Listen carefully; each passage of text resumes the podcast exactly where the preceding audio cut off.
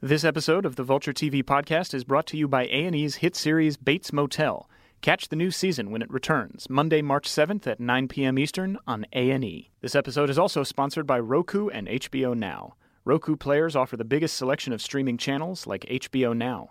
Learn more about Roku players and try HBO Now free for one month by going to roku.com slash TV Talk. The following podcast contains spoilers. Check the episode description to see the exact times of the segments that contain spoilers. The following podcast contains explicit language. Hello and welcome to the Vulture TV podcast. I'm your host, Gazelle Emami. On this week's show, we'll talk about when fans turn against a TV showrunner. Plus, we sat down with Viola Davis to talk about how to get away with murder. That's coming up, but first, if you have any questions for us or ideas for topics you'd like to hear, leave us a voicemail at 646 504 7673 or email us at tvquestions at vulture.com.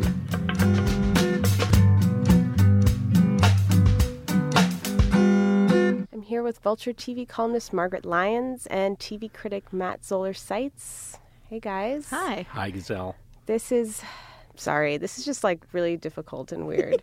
I know, me for me Um, too. this is Margaret's last week on the Vulture TV podcast and at Vulture.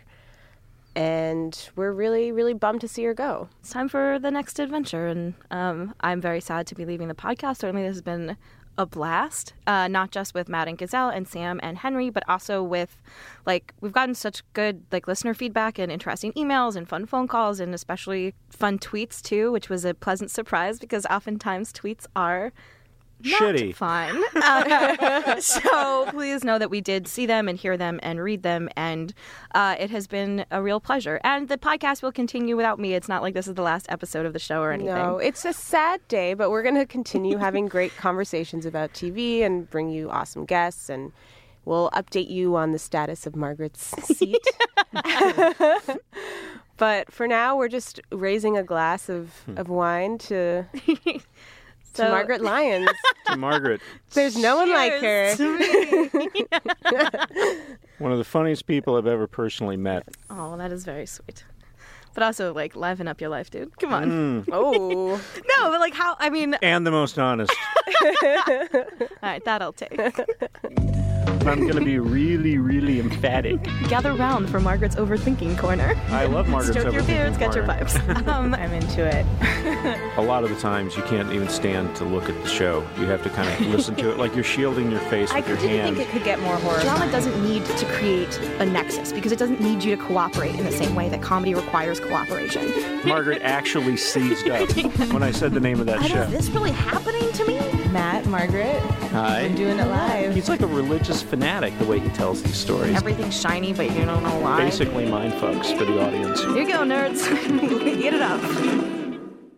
So, you know, we've talked about this a little bit, but not quite in this way. Just this idea of shows and movies as well becoming kind of community property. And some people wanted Chris Carter, the creator of The X Files, to be replaced as showrunner because Yeah. they didn't like this latest season. Yeah. So, why don't you just start us off, Matt, by telling us your feelings about this? Oh my God. Well, what fucking nerve. really, seriously. I mean, this is Chris Carter we're talking about, A, and B, there are no flaws in that season that are not basically the flaws of the last four or five seasons of The X Files. It's always been a crapshoot. They've always had episodes that were amazing and episodes that were kind of eh you know, particularly in the latter years. And and Chris Carter has always pulled like the mythology basically out of his butt from week to week, and it was something that you kind of put up with. I didn't think that uh, the tenth season of it was like wretched beyond compare. Like I actually slightly prefer it to say season nine, where um, Duchovny is barely even a presence on the show. You know. Um, and yeah, they had some bum episodes. I'm not going to deny that. I thought, you know, we've talked on a previous edition of the podcast about the pilot, which I thought was really, really clumsy. Uh, the second episode was a slight improvement. The third by Darin Morgan was great. I thought the fourth was excellent. I thought both of those episodes are as good as anything that the X Files has ever done. And uh, that Babylon episode was was a disaster in a lot of ways, and we've talked about that. Um, but there's still some thematic uh, aspects buried in there that are interesting, and there's some scenes with Scully and Mulder that are great in that, and and the whole thing, the sheer crazy kooky quality of that appealed to me. Like the fact that it was just such a curveball, and I'm kind of in the tank for Carter. I got to admit, like there are certain people I'm in the tank for because they're just so goddamned original. So much of what's on TV comes out of Chris Carter, and this idea that we're gonna, you know, like call for him to be fired as if he's the coach of a football team that had a bad season is just stupid. I think what's troubling you here is you have this is a show that has such a legacy, and you know we kind of encountered this same conversation with True Detective with Nic Pizzolatto and whether he should be allowed to come on for season three because he fucked up season two so badly. Do you think it that that is a different case because it's an anthology series, but he's still the creator of the show? I don't think Nic Pizzolatto should be completely kept away from True Detective, but there's nothing wrong with putting some constraints on him. Like, you know, David Milch made Deadwood, which eventually cratered in part because he was his working methods were too chaotic and expensive. Like that's the that's the, ultimately the reason why they why they pulled the plug after season three. And then he made John from Cincinnati, which was a disaster. And one of the reasons it was a disaster was a Nic Pizzolatto situation where he just had control over everything and he was kind of disappearing into his own navel every week. And uh, by the time they got to Luck, HBO said, "Yeah, we'll give you another show, David. We think you're a genius on the condition that you have somebody else who's actually running the show." And that turned out to be Michael Mann. And and we, you know, the battles between them are kind of legendary, but basically the deal was David Milch handled the writing and Michael Mann handled everything else, and they had a firewall, church and state. And I thought, you know, until a series of horses started to die and they had to pull the plug on that show too, that kind of arrangement seemed to work. And there's all kinds of things in between. Um, give the showrunner absolute power and fire them. I think the Chris Carter Nic Pizzolatto uh, comparison is a little misguided because we have two seasons of True Detective and we have 10 seasons of The X Files and two movies. Right. Well, that's why it's different. Uh, But I also think that, like, people have had plenty of chances to knock off The X Files. Plenty. Yes. And no one has really done it that well. No. I think for True Detective, that's different. So I think some of what we can perceive as like inventive and fascinating about season one, whose inventiveness and fascination I think is vastly overstated.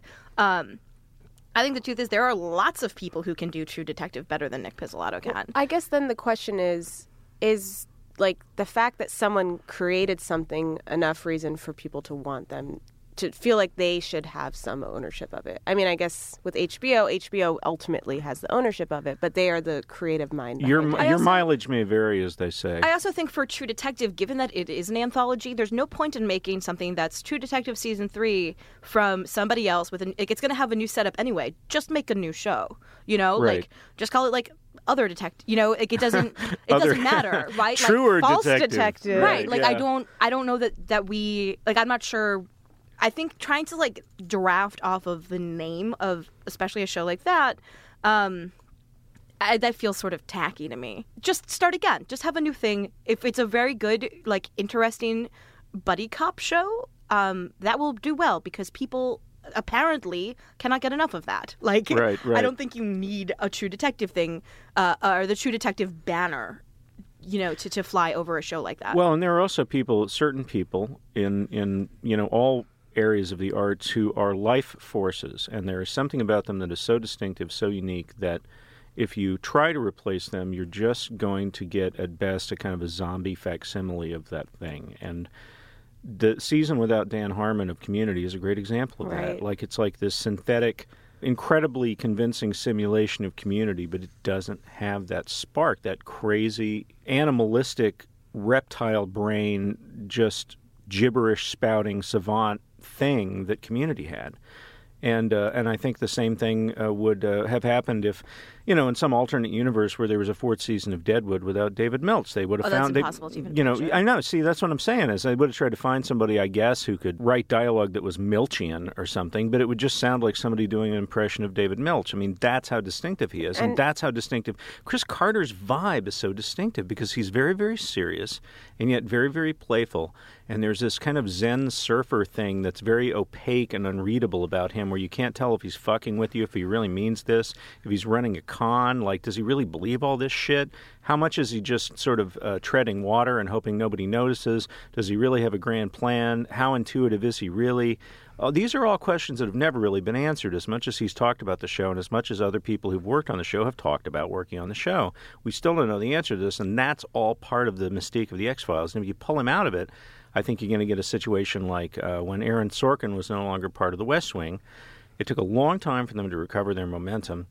And what they eventually arrived at was something that was different from, but not necessarily equal to, the Sorkin years. I do think, though, that a slight difference, or or not even a slight, a significant difference between Chris Carter and Aaron Sorkin, or Chris Carter and Dan Harmon, is uh, Chris Carter doesn't write every episode of the X Files, Right. and very famously has not written some of the most beloved episodes of the X Files, some of the best episodes, some of the most significant episodes. I'm not interested in removing Chris Carter as the showrunner or to be like, you can't have this anymore. We're taking this away from you. But do I like? Am I more interested? Certainly, this season I preferred episodes that he did not write. Um, my favorite episodes of the show, I, I very few of them are Chris Carter written episodes. Some of some of mine are, but but I would say another thing that is great about the X Files. This is like what's great about the X Files episode of Vulture TV podcast, and that's fine with me. But uh, Chris Carter is, in addition to being a showrunner and a, and a real popular artist, like the real deal. Um, he is an impresario. He's like a Robert Altman, you know, like one of these people are like, you know, uh, like a studio boss, like one of these people who hires other amazing people and then he lets them be themselves. And one of the reasons why he's great is he hires somebody like Glen Morgan or Darin Morgan or Frank Spotnitz, and he doesn't ask them to be a Chris Carter clone. Not only does he encourage them to be themselves, he seems to treasure it. And if you read interviews with him, when he talks about his favorite moments and his favorite episodes of The X Files, he doesn't mention his own episodes. He ta- he praises other people, and he's mm-hmm. really sincere about it and that's that's valuable too.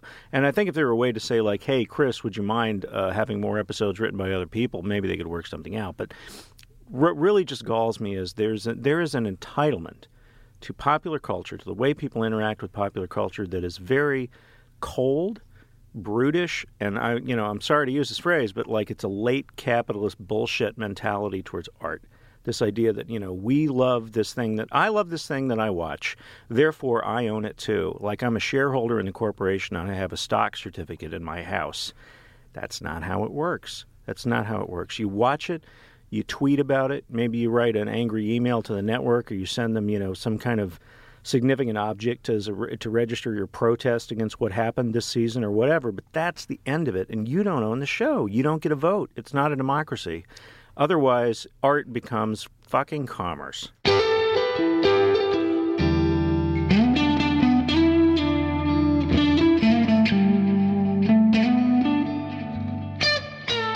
This episode of the Vulture TV podcast is brought to you by A&E's hit series Bates Motel. On Monday, March 7th at 9 p.m. Eastern, Bates Motel reopens on A&E for its fourth season. A modern-day prequel to Alfred Hitchcock's iconic film Psycho, Bates Motel stars Freddie Highmore as Norman Bates and Vera Farmiga in the Emmy-nominated role of Norma. This season finds Norman and Norma suspicious of one another, and their trust issues will be worse than ever as their mother-son relationship continues to crumble. Watch Norman evolve into the infamous Norman Bates as this season finds him completely losing his grip on reality. Bates Motel knows how to deliver the crazy, and season 4 promises to get crazier than ever. Be sure to tune in to Bates Motel, Monday, March 7th at 9 p.m. Eastern on A&E.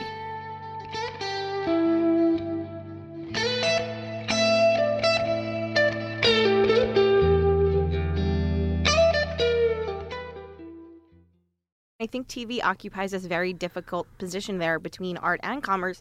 In all of these ways that we're told that we don't get a vote as viewers, obviously that's true, except when we're told, um, please watch this show, please save the show, fan enthusiasm. Like, I do get a vote, and I vote with my eyeballs, and I vote with Right. my remote control or whatever, you know, and, Yeah. and certainly I'm not an, a, Nielsen member, but. Um, But that's just a glorified version of applause. um, I don't think it is because uh, Well, with people- Veronica Mars, they actually made it come back. Yeah, people Yeah. do, like that does happen, and certainly if everyone but I mean, with their but- eyeballs, that show doesn't exist. See, but I don't think we're disagreeing on that because, like, if you applaud loud enough, the band that has said their set is over comes back out and does an encore. Yeah, except if you're the only person in the room clapping, there's no concert. So like, you know, you have to like, I'm really going to miss you. but right? I mean, I think. I like I agree, and I don't think that shows written by fandom communities are better than you- like if that was really a viable thing, um, we would have more shows that do that. But but it's not right. Like I don't think we write shows by taking a vote of who wants to see what. Um, that said. Uh, shows don't exist without audiences. Like there are many, many diaries out there, but there are very few television shows. And Yeah. especially because a TV show is ongoing in a way that a film or an album is done.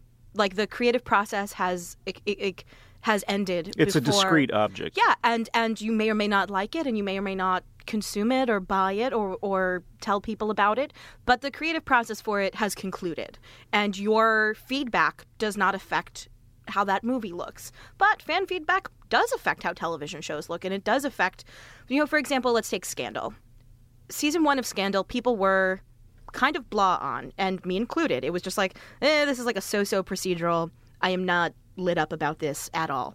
So their numbers are not strong. Right. So they decide, let's throw everything we have at this. Who knows how many episodes we have left? Probably not many. Let's go nuts. Let's have a shooting that like like let's have the president get shot at. Let's have all this crazy stuff. Let's blow it up. And they did. And suddenly The Olivia like, Fitz relationship is cranked up to 11. Oh yeah, and so suddenly we have this like huge explosion in. Um, I mean, I think we have like some literal explosions, and then we have this really m- super amped up, much soapier, much more. Um, Byzantine intrigue every week. yeah, and and suddenly now everyone's like, hell yes, I love this show, Right. and people are Yeah. drawn to it, and then it's like a sensation, especially in seasons two and three, as like fan enthusiasm builds, as it becomes a, such a social media phenomenon. So the idea that we don't get a vote is false. Like No, and I think yeah, but did see, that's that's uh, you know, I guess I didn't express myself clearly. What I'm saying is, you there's a relationship between the audience and the art because it is a performance. Like television is a performance in a way that film or theater or a novel is not,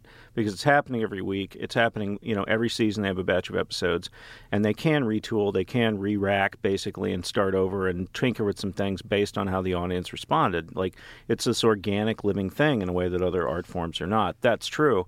What I object to is this idea that ultimately the viewer is not only the boss in the sense of determining the show's fortunes, which is always going to be true, but is entitled to get in there and give their creative input. And and sometimes what happens in that case is the loudest fans are the ones who determine what happened. Well, I think I think ulti- you're right. Ultimately, they're not going to.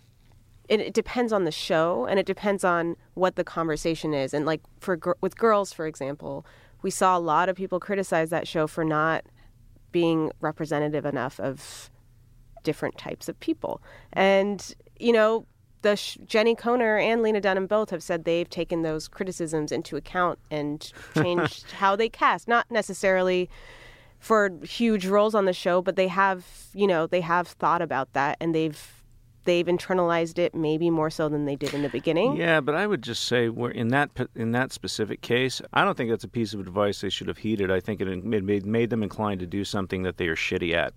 I think every That- attempt they've made to address race and ethnicity on girls has been a, a mostly a miserable failure. Really, I mean, it's like it's the show at its least organic. And if you're going to do a show about people living in a bubble of whiteness, just go ahead and do that and own it. That's a case where I think listening to the fans was was artistically a mistake. Like it's better to just be more hated and be true to yourself, and uh, and let the chips fall where they may. I It's mean, hard to imagine circumstances under which Lena Dunham is more hated because, yeah, like, I, I, I mean, I think it's sort of a, a difficult example for a lot of reasons. No, it, it's true. And I mean, I think it depends on every show you look at. It, and it's to Margaret's point, like, this is something that showrunners have they have to acknowledge and think about. Yeah, they it's do. like they whether or not they succeed at doing it is not even the point. It's the fact that they are listening and they want like for example, I spoke to Mary Elizabeth Ellis last week about the grinder and she talked about how her role you know, a lot of people complained about how she was just too much of a TV wife. They wanted to see more from her because a lot of people loved her as an actress. And the the showrunners and the writers in the writers room, they actually took that into account and they gave her more of a story arc. And you know, like it plays out in little ways. It plays out maybe more so on certain shows than others. You know, you have creators who are maybe not going to give a fuck what anyone thinks. yeah. Right, So- but we also still see those creators be able to change course because they cast someone in a small role and discovered that that person was really electric on camera and there was something really compelling about them. Kiernan or- and Shipka on Mad Men. Sure. Matt Weiner, we have heard him say that he wrote material for Kiernan Shipka because she turned out to be a really good actress, right? Yeah, the whole way. writers' room felt that way Yeah, about it. They're right. like, "Can I write another scene for her? She's and, great." and you have famous stories of like we were going to kill um, Carol Hathaway in the pilot of ER, but then when you see Julianna Margulies, you're like, man, I kind of dig her. Like they I were going to kill Wa- Walton Goggins in the pilot of Justified. They were going to kill him off at the end of that. Can you yeah, imagine? or kill um, Jesse in the first episode of Breaking Bad. That seems Right? i- i- And so unthinkable That's- now. I know. And if these things are movies, like you don't change that. Like that is, that is not available. And so I think um, the sort of feedback loop that exists for television is very unusual. I also like I get what you mean about like fan senses of entitlement and that being crazy and, and sort of out of pace.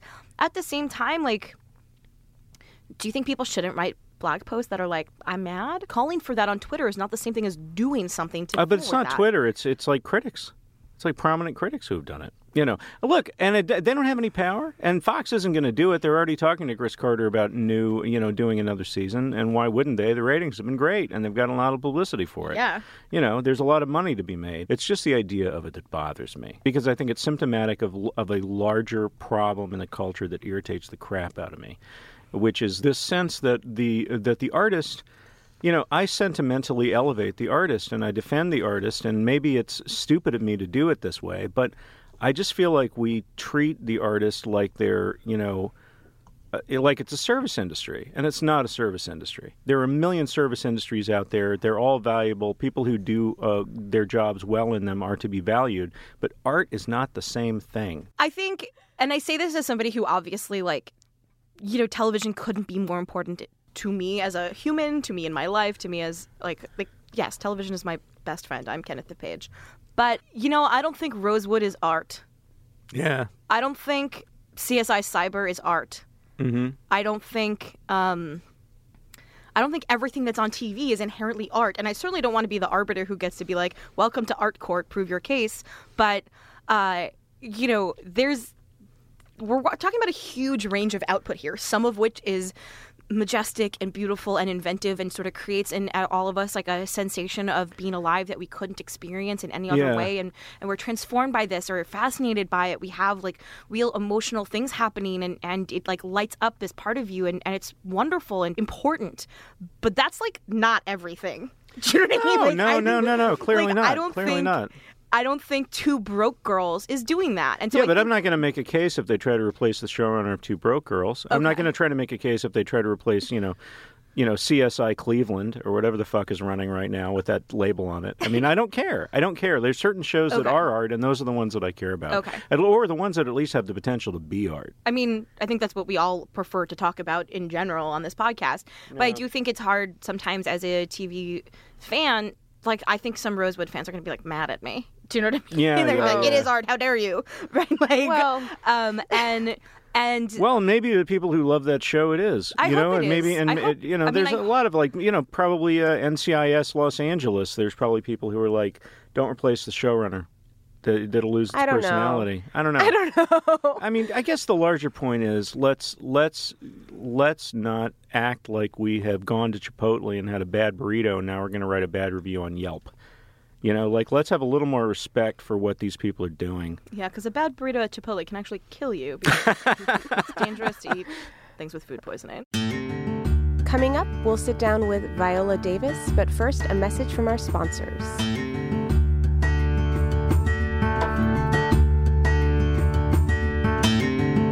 This episode is brought to you by Roku and HBO Now. Roku players give you the biggest selection of streaming channels like HBO Now, plus innovative features like voice search, unbiased search results, and private listening via the Roku remote or your mobile app. With HBO Now, you get all of HBO, including every season, every episode of HBO's addictive original series, past and present, plus the biggest and latest movies before any other streaming service. No TV package required. And it's available on Roku players. Roku gives you TV the way you want it. Watch what you love, including HBO Now. Try it free for one month. Visit roku.com slash TV Talk. That's R O K U dot com slash TV T A L K to learn more about Roku players and to get your one month free HBO Now trial.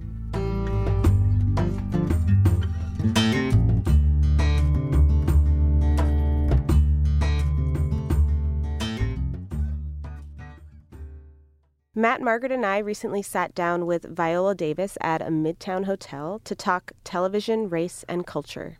And this is our conversation with her.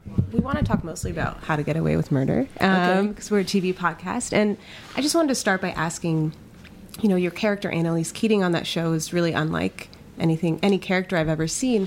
When you mm-hmm. first got the script, is the Annalise we see today, was that what was on the page when you first got it? Is that who you saw? Um, yeah, well, it was the beginnings of that. Yeah. You never know how it's going to be developed. You just see the pilot script. Right. Um, I think it was, well, yeah, I did think there was going to be as many sex scenes because the pilot, I was having sex with me Right. on top of a car in my parking lot, and we shot it in Philadelphia in the freezing cold. So I knew that was going to happen. But yeah, I saw the beginnings of that. Someone who probably would be a no holds bar type of character. Did you envision any kind of childhood or back, like, grow upbringing for her at that? Absolutely. I mhm. envisioned everything, but I usually I write a whole biography that lasts for dozens of pages. Mm-hmm. But I think I stopped at maybe 30 pages for her because I realized I was writing everything and then they changed her name. It was Annalise DeWitt. They changed to Annalise Keating.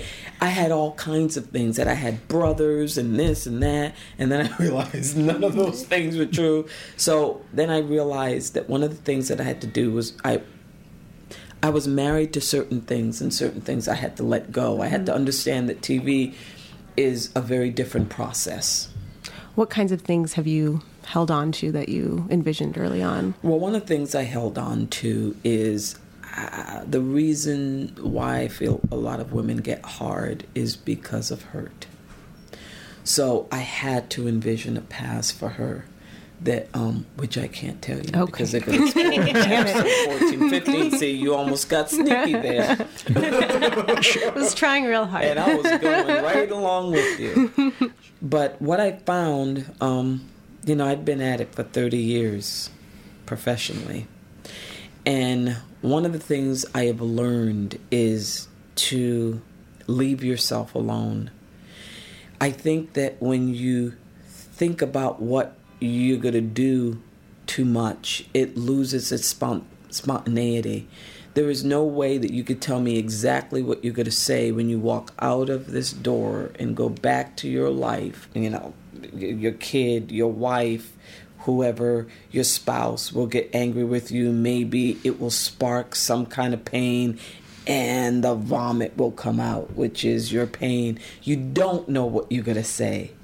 So there's a certain amount of leaving yourself alone and not planning it that is really the sweet spot in acting. Is it physically exhausting playing some of the scenes that you've had to play? Absolutely. And there's a lot of that in the coming episodes that is it was very physically exhausting because it's very emotional. Is there a point that you're like, oh, I wish you would just do like a musical episode and like let loose or like have sort of like a more because the show Oh can my be like so tense. Is there any time it's like, oh, let's like have a oh, little more fun? It's like when Sam came back and we had a couple of scenes where he was just rubbing my belly and doing some nice. I was like, this feels pretty good. So last week we saw Annalise in these flashback scenes, and it was interesting to you know get a, a little bit of her past. What would you say? You know, we've she's such a she's become such an amoral character, but not in this way. Or when we meet her, she's a very amoral character, but not in this way that, say, like Frank Underwood on House of Cards is, where you just see him as someone who's evil. You know, did she? Do you imagine that she had kind of a more a point in her life where she was a more idealistic lawyer? Absolutely. And I th- you're going to see that way more idealistic in terms of um, really helping people, really being great at what she does, um, really being more grassroots, really being more of a teacher.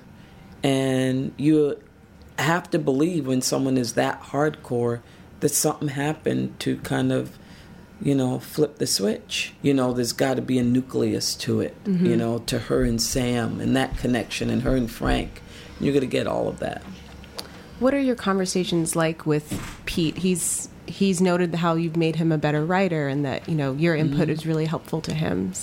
Well, what I've gotten, one of the things I say growing up in poverty, and you know, people may dis- dispute this, and that's fine, is that when you grow up in poverty, people don't have as many filters.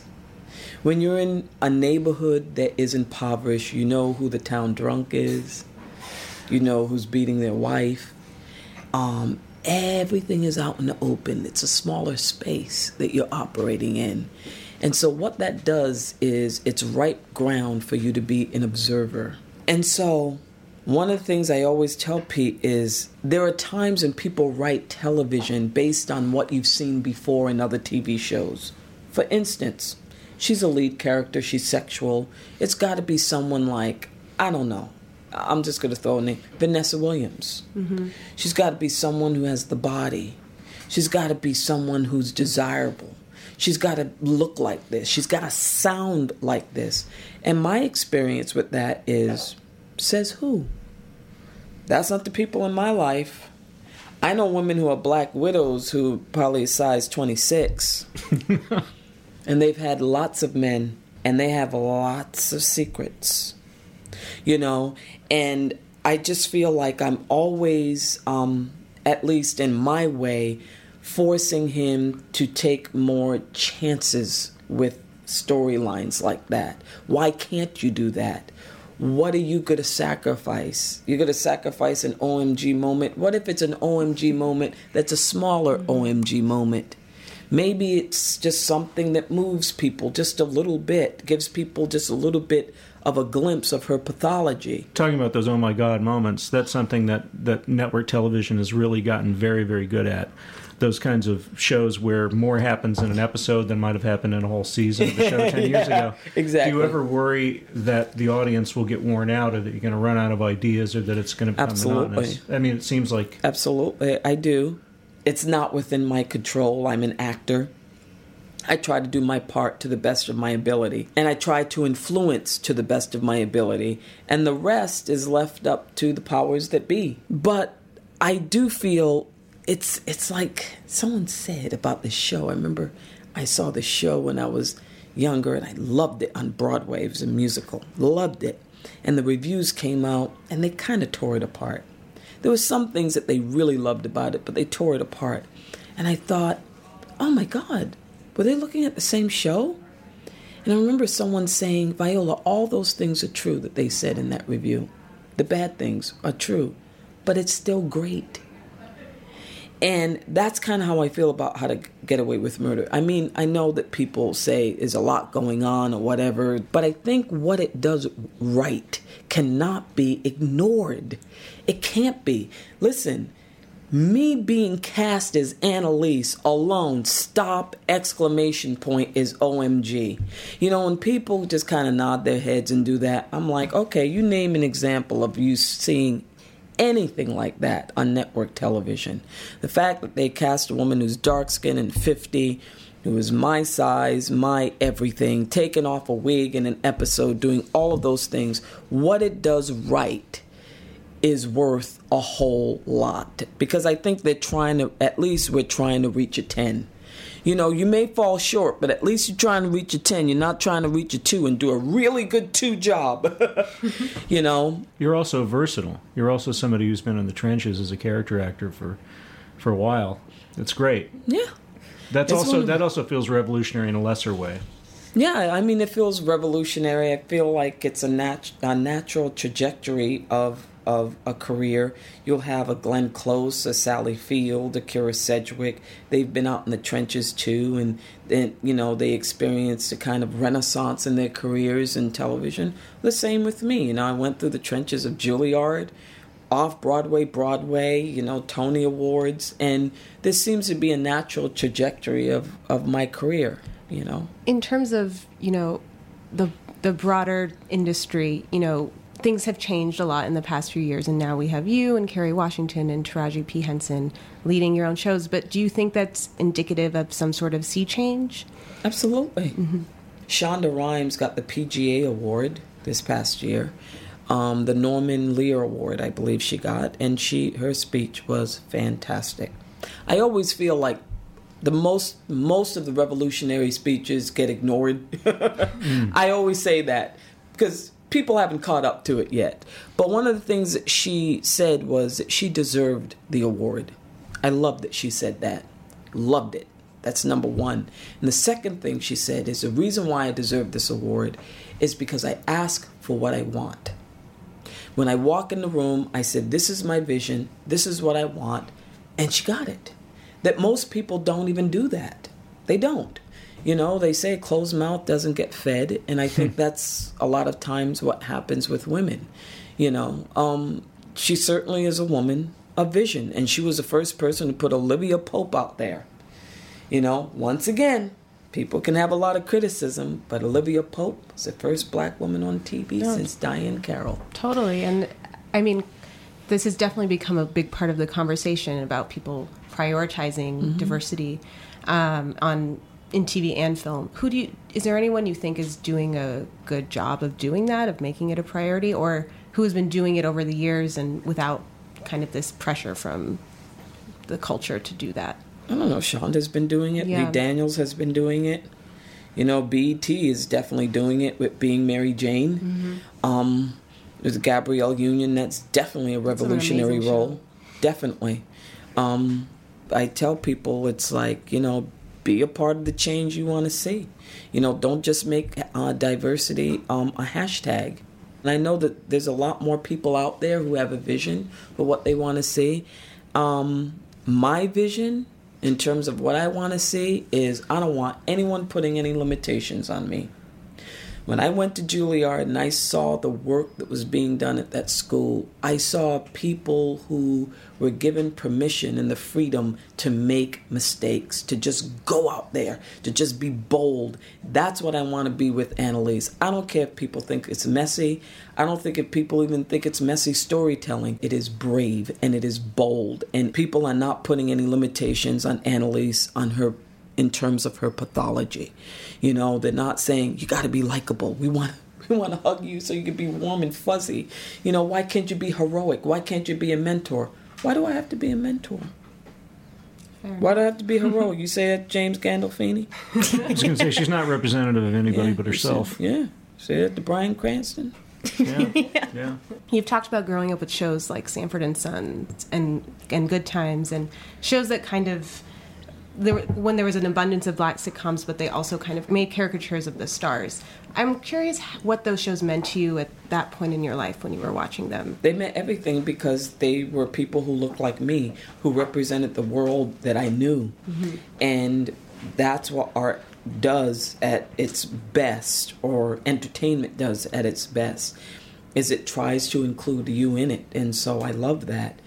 But one thing that made me know that I wanted to be an actor is I knew the difference between entertainment and real craft. And I wanted to do the craft. I knew the difference between, for instance, Esther Rolle and Jimmie J.J. Walker, or Isabel Sanford and Jimmie J.J. Walker. You know, I knew the difference with Miss Tyson when she came on and did the autobiography of Miss Jane Pittman. Yeah. I knew the difference, and there is a difference, and you all know what I'm saying. That we weren't just chucking and jiving or just people who had swagger. They were actors who dared to be different and craft a performance of real palpable human beings, something that was different about it that made me lean in and wake up. You also, on another note, you have your own production company, correct, with your Yeah. husband, JuVee Productions. Are- it's a play on both of our names. JuVee. There's a good ring JuVee to is it. D. And you're producing a Harriet Tubman. Harriet uh, Tubman with Amblin Entertainment. Kirk Ellis is writing that. Tony Kushner is writing Barbara Jordan biopic based on the great Texas congresswoman out of Houston. Um, we have Custody coming out. James Lapine directed that with Catalina Moreno, Sandino, Hayden Panettiere, Ellen Burstyn. My husband's in that too. we like working together. And um, How do you choose these projects? What what has drawn you to you know? I'm interested in crafting a performance that's different from who I am. Barbara Jordan to me is an interesting character. She was a closeted lesbian. She was probably one of the greatest congresswomen that ever served. And I think that that would be just tremendous, tremendous to bring her to life. And Harriet Tubman. I mean, not only did she free a lot of slaves, she was involved in the women's suffrage movement. She was the first woman who served in a military raid. She basically started Red Cross. She's a highly interesting individual, and I don't think anyone knows who she is. They just see her as a black woman with the rag on her head. That's it. That's all the pictures we see, and that's what she's reduced to. You know, I'm not trying to, you know, play someone who is just representative of something that's very kumbaya. I'm trying to play real human beings. When young actors of color talk to you about their own careers and they talk, they talk about your success and they say, "I want to, I want to do what you do," what practical advice do you give them? Human advice. You know what? I try not to give advice anymore because I know people are not listening. but um, no, seriously. But the first thing I want to tell them is it's a hard balance to do this now. It really is. To dream big, but also to be realistic. And I think that what young actors do, well, you know what? Not just young actors, young people, is entitlement. I don't understand people who turn down work who haven't done anything. You could turn down work if you're a CEO of a company or if you've been out there, like Meryl Streep can turn down a job. Julia Roberts can turn down a job. Sandra Bullock can turn down a job. You can always turn down a job if, if it interferes with something morally that's challenging to you. That's absolutely, you know, within you. But I don't understand actors who want to be Denzel and they haven't they haven't even been out there for a year. They have nothing on their resume. I don't get it. I have a 30 year career. This show has come to me after what? I don't know, being on Broadway three times. I don't know how many plays I've done, you know, regionally. I don't know how many TV shows I've done, movies I've done. I've lost track. Work begets work. That's how pro- producers choose. And now you have so many young actors who just they want to be superstars from the very beginning. I think that's definitely something you see a lot in a lot of industries now. It's in our industry too. Yeah, you exactly. know? Yeah, exactly. Yeah. It's So, so what's going on? but it's it's through all of my work that I've developed a way of working. Yeah. That I've developed a boldness in in what I do. I don't understand how you can get it if you haven't done that. you you said you you know you've been working 30 years before you got this this Mm-hmm. uh, role. Was there ever a point where you're like, I'm just it's not worth it anymore, or did you always? no, it was always worth it. Yeah. As long as I was working, it was wor- worth it. If I would, if I were doing on a, pl- a play off Broadway, it was wor- worth it because I was working as an actor. It wasn't about making it. It wasn't about celebrity. It was about being an actor, and that's what's interesting to me. Is do you want to be an actor? Do you want to be a celebrity? It was always worth it. Now, if I were, you know, pushing burgers somewhere, then then I would have said, "Is it worth it?" Right. But I've been working as an actor all of these years. I've been actually making a living. I just haven't been making as much money as I'm making now, but I was doing what I loved to do, so it was always worth it. Are there roles now that sort of are on your bucket list still? Where you're like, oh, when I was coming up, I always wanted to play that role, or I always wish I had Oh my God, that kind yeah. of stuff. Are there still things you look at? Yeah, like doing Nora in the Doll's House on Broadway. Are you kidding me? I would love to do that. It's like it's a beautiful role. It's tremendous. Some anything Hedda Gabler, anything that's big and bold, anything where I can fail greatly. Mm-hmm. I would love to do because here's the thing, and this is where I show my shortcomings. I always wanted to be great. I always want to be really good at what I did because that's why I love Meryl. That's why I love Miss Tyson. Is they're really great at what they do. You know, it's like um, they move people with what they do. I want to do something big, and I could really stink at it, but you know what? At least I know I did it, you know, and I'll be a better actor for it afterwards. Other actors know what I mean when I say that. You're a better actor after you've done a really big thing and you've screwed it up. or you or you've been really successful at it, but at least it was bold. You know, Are there big bold. things that you look back at? You're like, whoa, that was one I really messed up? Because I feel like Yeah, there was, you know, there was. I played Isabella in Measure for Measure, and there were some things I really got right, and other things that were really screwed up. I'd like a second chance at that. You know, not a lot of people saw that, thank God. And, but I came out of it a better actor. Are there any TV tropes that you would love to just see retired that you just are done with? Like, what did we talk about? We talked about like Well, I mean, definitely like uh, I mean, sad middle- male crisis, female sad male, uh, white male crisis shows, Oh, the Middle Eastern didn't. terrorist. Oh yeah, definitely. and oh gosh, I can definitely retire the really maternal, good-hearted, strong. I don't need Buddha or Jesus, black woman. She can go to the graveyard. I'll pay for the burial service. Why is that? That's it for this week's Vulture TV podcast. Don't forget to email us your questions or comments at tvquestions at vulture.com or leave us a voicemail at 646 504 7673. The Vulture TV podcast is produced by Sam Dingman. Thanks also to Laura Mayer and Andy Bowers. The Vulture TV podcast is part of the Panoply Network. I'm Gazelle Emami, and you can find me on Twitter at Gazellephant. I'm Margaret Lyons, and you can find me on Twitter at MargeInCharge. I'm Matt Zoller Seitz, and you can find me at the nearest bar where I'll be mourning the departure of Margaret Lyons. Not dying, guys. I'm just getting a new job.